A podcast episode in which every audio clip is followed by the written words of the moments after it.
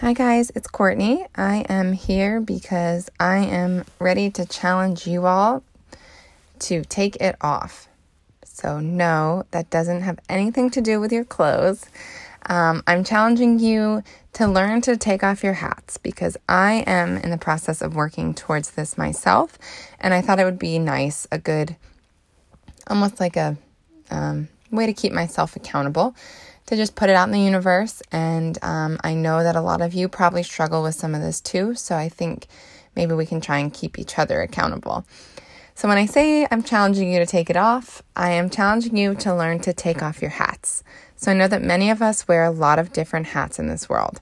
We go from businessmen and women to parents to friends to siblings to sons and daughters within just minutes of arriving at your next destination. We hang up our hat and we grab our next one. You walk in the door from work, you're no longer an employee, but now you're a parent, or now you're a spouse, or now you're a pet owner, or now you're another employee because you're headed to your next job, or whatever that may be. A lot of us take off one hat just to replace it with another. It's kind of like having your work voice, your work phone voice, and your friend phone voice and those two voices are entirely different. My husband always jokes that he knows exactly who I'm talking to on the phone just by the tone of my voice. So, kind of like that your work hat, your friend hat, your parent hat, whatever that may be, very same as your work phone voice. It's an easy switch up to go from one to the next. It's as easy as taking off a hat.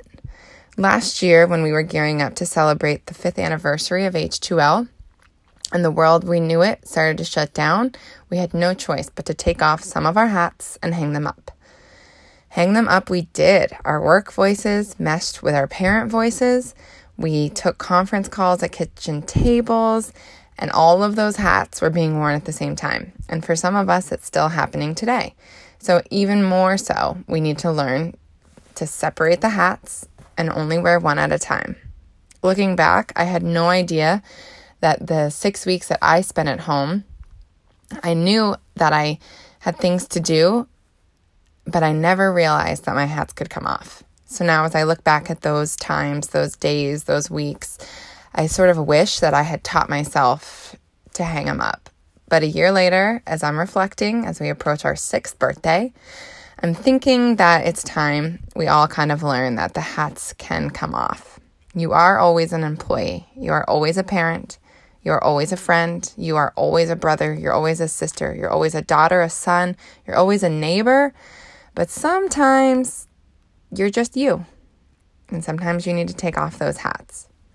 So this year, I am going to challenge you to take off your hat, to find the time to learn to take it off, to enjoy the moments of being just one role or no roles. It's okay to let your emails go unanswered. It's okay to sneak away for a workout every Monday night. It's okay to say no to your friend's dinner invitation. It's okay to just hang up all of those hats and be you. It is so important to take time to find some stillness, to find some peace. It doesn't have to be this constant world, this constant refreshing, this constant rush, this constant stress, this push, all of these hats all of the time. It's okay to just take a minute and remind yourself that it's okay to slow down. And that takes work, it takes practice. It's going to be days until you can think about just one hat at a time.